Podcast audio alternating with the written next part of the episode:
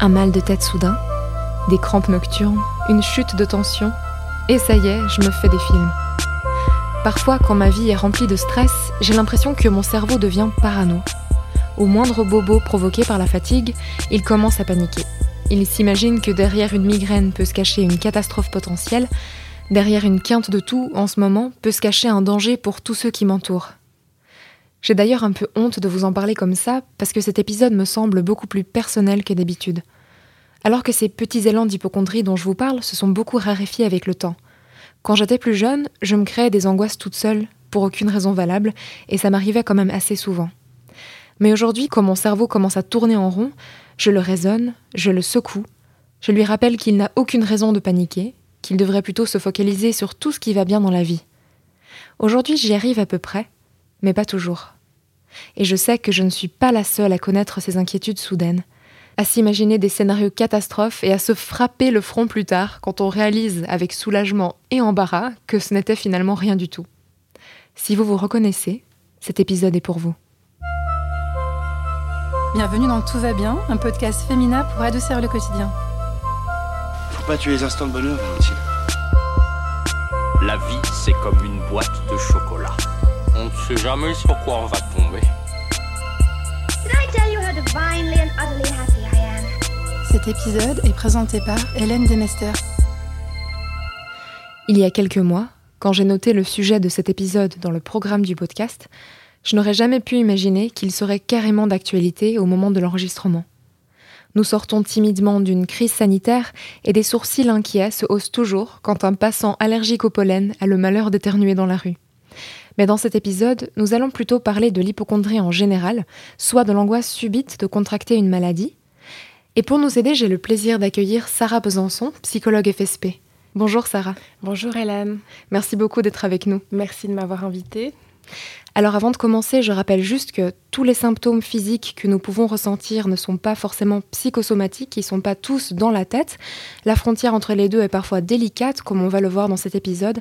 Donc en cas de symptômes aigus, nouveaux ou inhabituels, n'hésitez jamais à consulter un médecin. Alors, on va se lancer dans le vif du sujet. Pour commencer, peut-être un peu de définition. Mhm. C'est quoi finalement l'hypochondrie, Sarah? Alors, pour euh, commencer, l'hypochondrie fait partie d'une famille de troubles qui est complexe à diagnostiquer parce qu'elle a croisé de la médecine somatique et de la psychiatrie. Donc pour rester un petit peu général, ces troubles spécifiques impliquent la manifestation d'une ou de diverses somatisations. La somatisation, c'est l'expression somatique, donc corporelle, ça passe par le corps, de phénomènes mentaux qui se traduisent par des symptômes physiques. Donc sans aller trop loin dans les détails, pour rester le plus simple possible, l'hypochondrie, c'est le fait d'avoir des craintes exagérées et non fondées quant à son état de santé et à la possibilité éventuelle d'avoir ou de contracter une ou des maladies graves. Donc la personne hypochondriaque a une peur intense d'être gravement malade ou de tomber gravement malade et elle va surinterpréter des signaux corporels bénins comme étant des indicateurs potentiellement alarmants d'un grave problème de santé. Donc en résumé, concrètement, l'hypochondrie se manifeste quand la personne craint d'avoir une maladie grave. La personne euh, présente peu de symptômes somatiques, voire même aucun parfois. Donc euh, même sans symptômes, euh, la personne peut commencer à angoisser puis à se dire qu'elle est malade.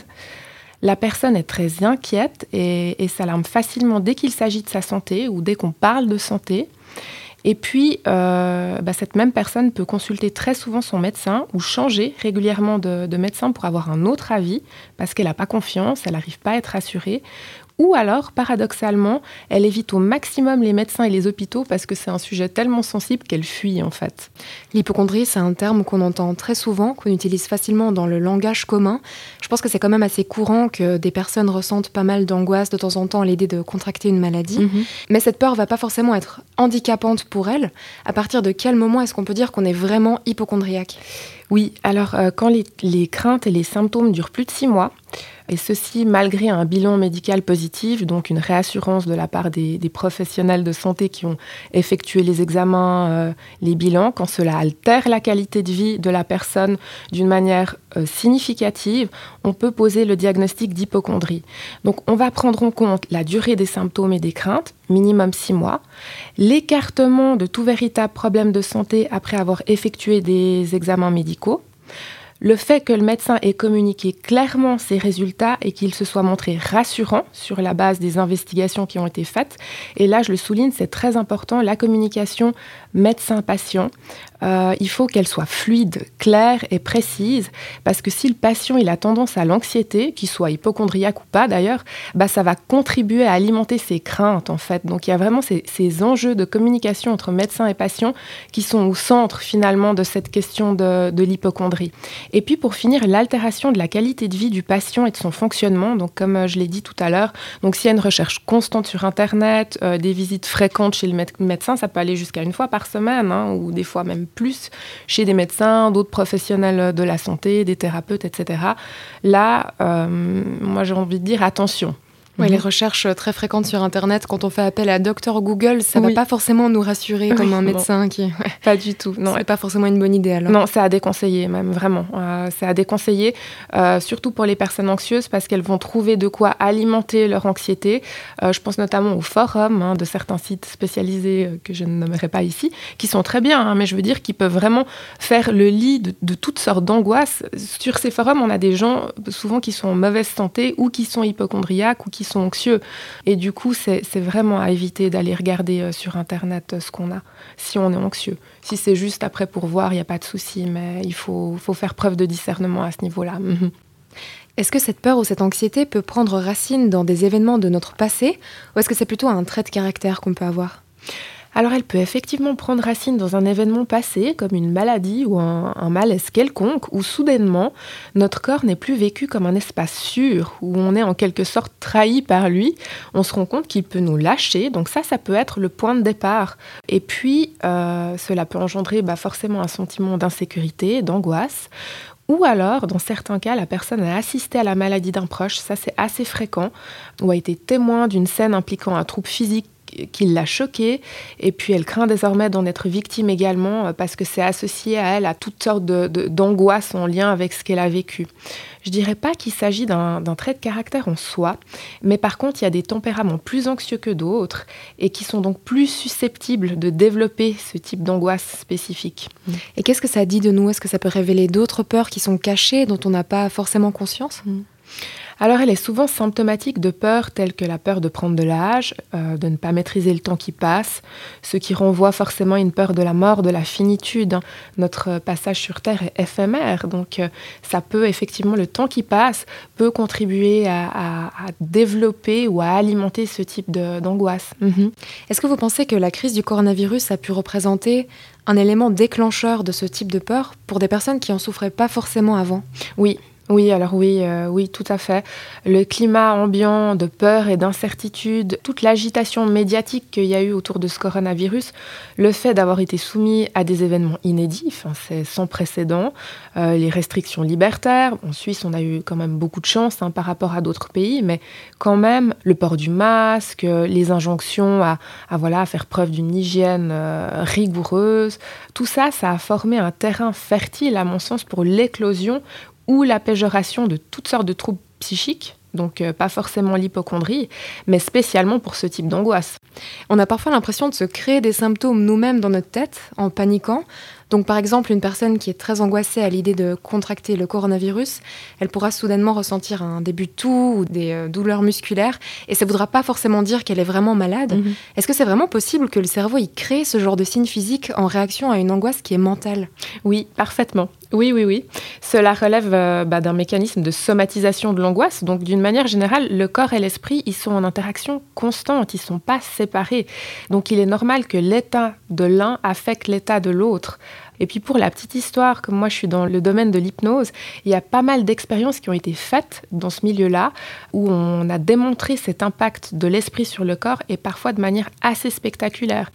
Et vous pensez, dans le cas de l'hypochondrie, que c'est plutôt le cerveau qui dit... Euh, attention, arrête, là t'angoisse trop, tu te fais tourner en bourrique, stop, je t'envoie un signal de douleur pour que tu te calmes mhm. Ou est-ce que c'est le mental qui est tellement fort qui convainc le cerveau qu'il y a vraiment un souci? Mhm. Mais c'est intéressant cette question, je pense que ça peut être un peu des deux. Il y a des spécialistes qui avancent que l'hypochondrie, en fait, c'est une manière de se protéger d'une angoisse latente. On va finalement reporter notre attention sur notre santé, des problèmes de santé, alors que ça peut cacher autre chose, justement cette peur de ne pas maîtriser le temps qui passe, de la finitude ou autre. Et puis inversement, notre mental, il est très fort pour envoyer des, signaux d'angoisse au corps. Donc je pense que ça peut être un peu euh, euh, imbriqué à quelque part. Là, je pense que c'est la question que tout le monde se pose, mais est-ce qu'il existe un moyen de mhm. distinguer les symptômes qui sont créés par notre anxiété et puis les vrais symptômes physiques? Alors, ça, c'est une question assez complexe. Euh, je vais vous répondre en deux temps. Premièrement, il faut clarifier ce qu'implique cette distinction entre symptômes physiques causés par l'anxiété et symptômes physiques causés par une vraie maladie. Donc, autrement dit, euh, c'est pas facile parce que les deux peuvent se confondre et là, on rentre dans le domaine des troubles psychosomatiques. Donc c'est autre chose. Donc pour rappel, la définition d'un trouble psychosomatique, c'est quand la composante psychologique, elle est suffisamment forte pour déclencher ou péjorer un trouble physique. Donc un exemple typique, c'est le syndrome du côlon irritable, qui est aussi connu sous le terme de colopathie fonctionnelle, donc qui est une maladie qui est bénigne, mais qui souvent altère de manière significative la qualité de vie des patients qui en sont atteints. Et là, dans ce cas, les, les deux types de symptômes peuvent se confondre souvent, puisque ce trouble, il est fortement impacté par les périodes de stress, quel qu'il soit. Et puis, deuxièmement, moi j'ai envie de vous dire qu'il n'existe malheureusement pas un moyen clair et infaillible pour distinguer euh, tout seul dans son coin des symptômes qui sont causés par euh, l'anxiété d'un vrai problème de santé. C'est difficile de faire la distinction entre les deux de son côté. Euh, moi, je vais prendre l'exemple du problème cardiaque. Je cite volontairement cet exemple-là, puisque souvent les crises de panique sont d'abord prises par des crises cardiaques pour les, personnes qui les expérimentent, simplement parce que de prime abord, les symptômes, ils se ressemblent. Donc la seule manière d'être complètement rassuré, c'est de passer par un médecin qui pourra poser un diagnostic s'il y a lieu d'en poser un. Donc comme vous le rappeliez lors de votre introduction, euh, il faut toujours consulter un médecin dans le doute. Donc là, je rassure peut-être pas forcément les, les hypochondriaques potentiels, mais c'est important vraiment de faire preuve de discernement. Cela étant dit, je vais quand même vous donner quelques éléments qui permettent d'indiquer qu'on est dans un, cas euh, ou dans un autre, notamment dans le cas d'un trouble causé par l'anxiété. Donc globalement, ce qui va permettre de se faire une idée, c'est plus l'analyse d'un ensemble de facteurs qu'un facteur unique. Donc ce qu'il faudrait prendre en compte, c'est le contexte général dans lequel évolue la personne au moment où elle ressent des symptômes physiques. Est-ce que la personne est anxieuse de nature, que cela soit de manière générale ou dans des situations particulières? Est-ce qu'elle a traversé des événements stressants récemment, qui soient euh, négatifs ou même positifs hein, d'ailleurs, parce que ça reste des stresseurs, un mariage, une naissance, un déménagement, c'est des événements qui sont considérés comme positifs mais qui peuvent être stressants. Euh, est-ce qu'elle est fatiguée aussi? Ça, c'est à prendre en, compte.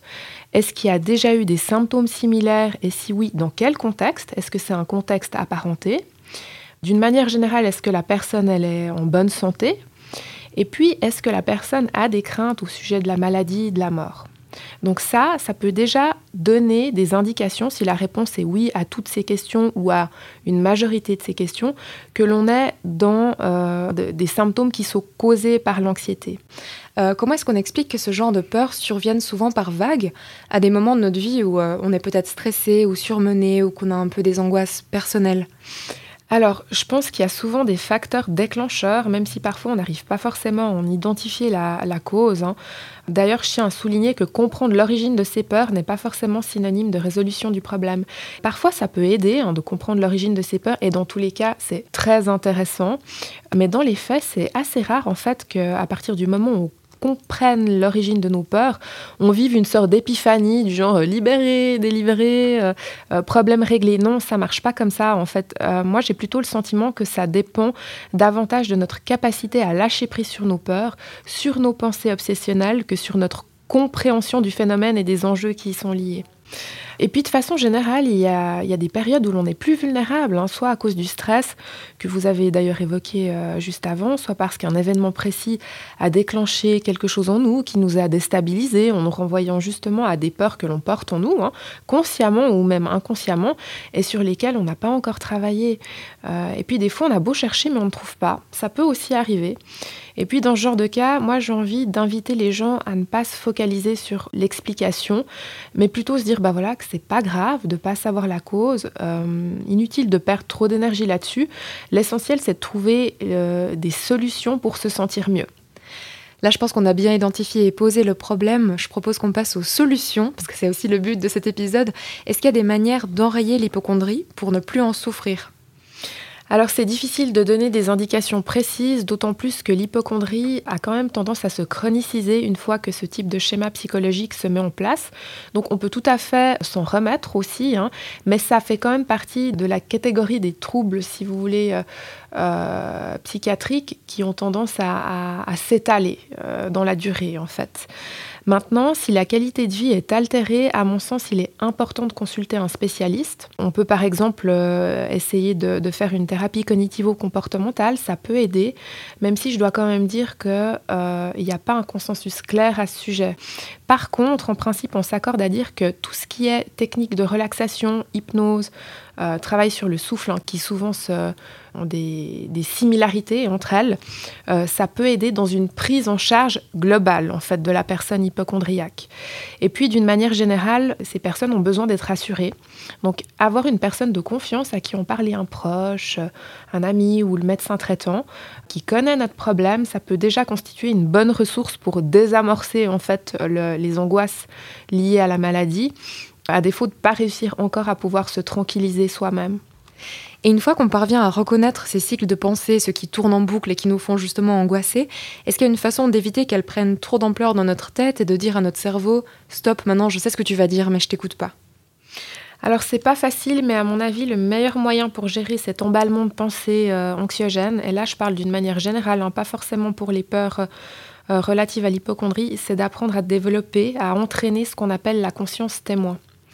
Donc autrement dit, il s'agit d'apprendre à se désidentifier du mental, à observer cette activité euh, frénétique des pensées qui tournent en boucle pour ce qu'elle est, et puis de s'en désengager.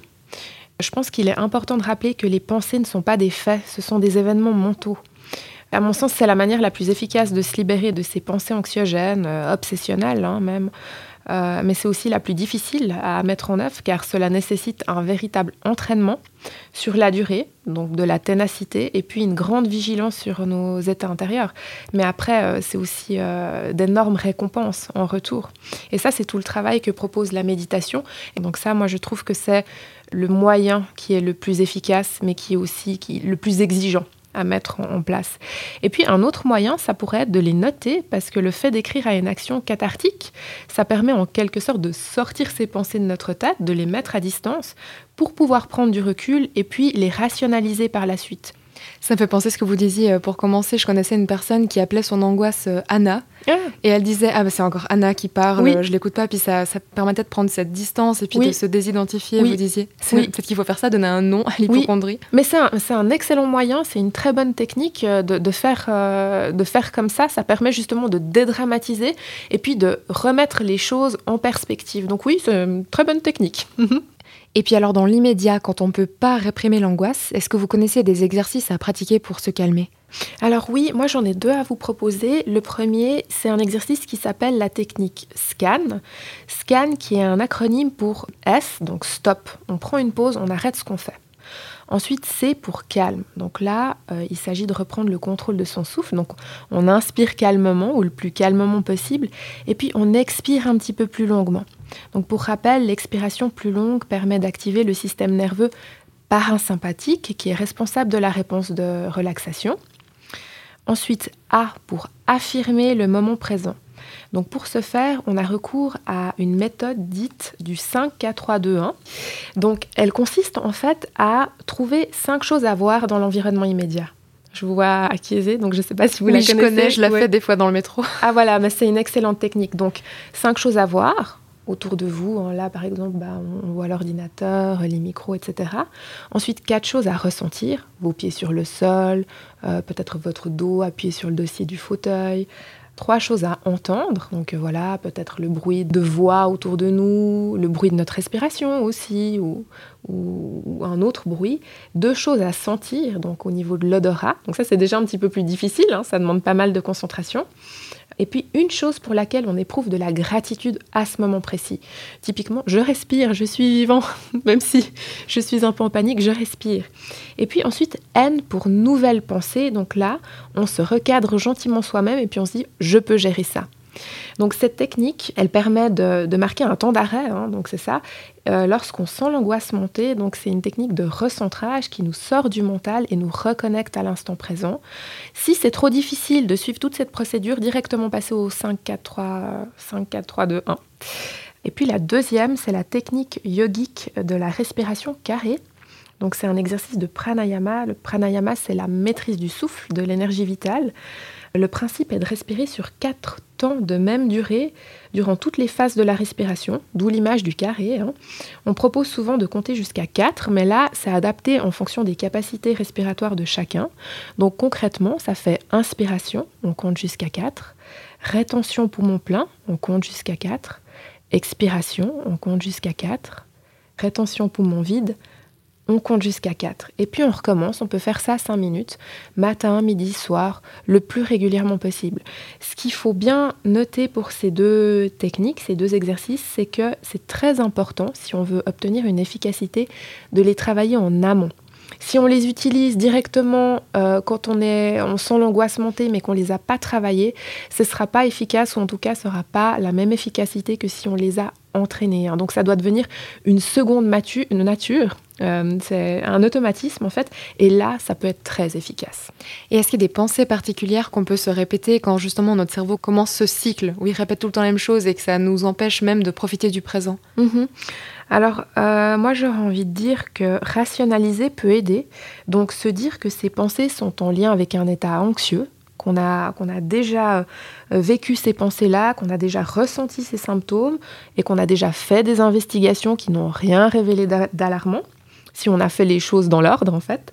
Et puis, euh, si nos craintes sont appuyées par des ressentis physiques, euh, se dire, comme je l'ai dit euh, tout à l'heure, que notre esprit a un très fort pouvoir de suggestion hein, sur notre corps et qu'à ce titre, il peut tout à fait créer ou accentuer des sensations corporelles qui sont bénignes, mais qui sont vécues comme alarmantes parce que l'angoisse vient les contaminer à quelque part. Et pour terminer, est-ce qu'il y a un conseil plus général que vous aimeriez donner aux âmes angoissées qui ont l'impression que ces peurs euh, vont jamais les quitter mhm. Pour moi, il y a un vrai travail d'acceptation à faire quant à notre condition d'être mortel, en fait, à notre absence de contrôle. On est par définition des créatures euh, vulnérables, on est de passage sur cette terre et, et plutôt on acceptera cette vulnérabilité euh, de nos corps physiques, en tout cas, plus vite on pourra apprendre à l'apprivoiser. Mais le point positif à mon sens, c'est que ce type d'angoisse, ça amène immanquablement à travailler sur la question de notre finitude, ce qui ouvre la voie à toutes sortes de questions existentielles intéressantes, euh, comme le sens que l'on veut donner à notre vie, euh, quel rôle nous avons à jouer, qu'est-ce qui est important, qu'est-ce qui est à privilégier. Ça, pour moi, c'est très porteur à quelque part, et puis ça nous permet de finalement transmuter notre ombre, notre part d'ombre en lumière. Donc c'est un magnifique travail à faire.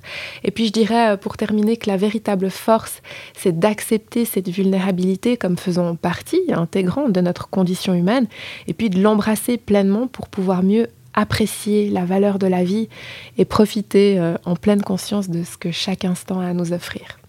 Comme disait Leonard Cohen, il y a une fêlure dans tout, c'est par là que se glisse la lumière. Oui, c'est ça. C'est tellement beau et je trouve que c'est tellement vrai. Mhm.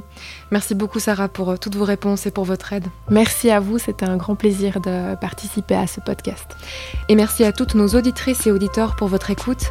On espère que cet épisode aura pu vous informer, vous rassurer et peut-être vous montrer que vous n'êtes pas seul.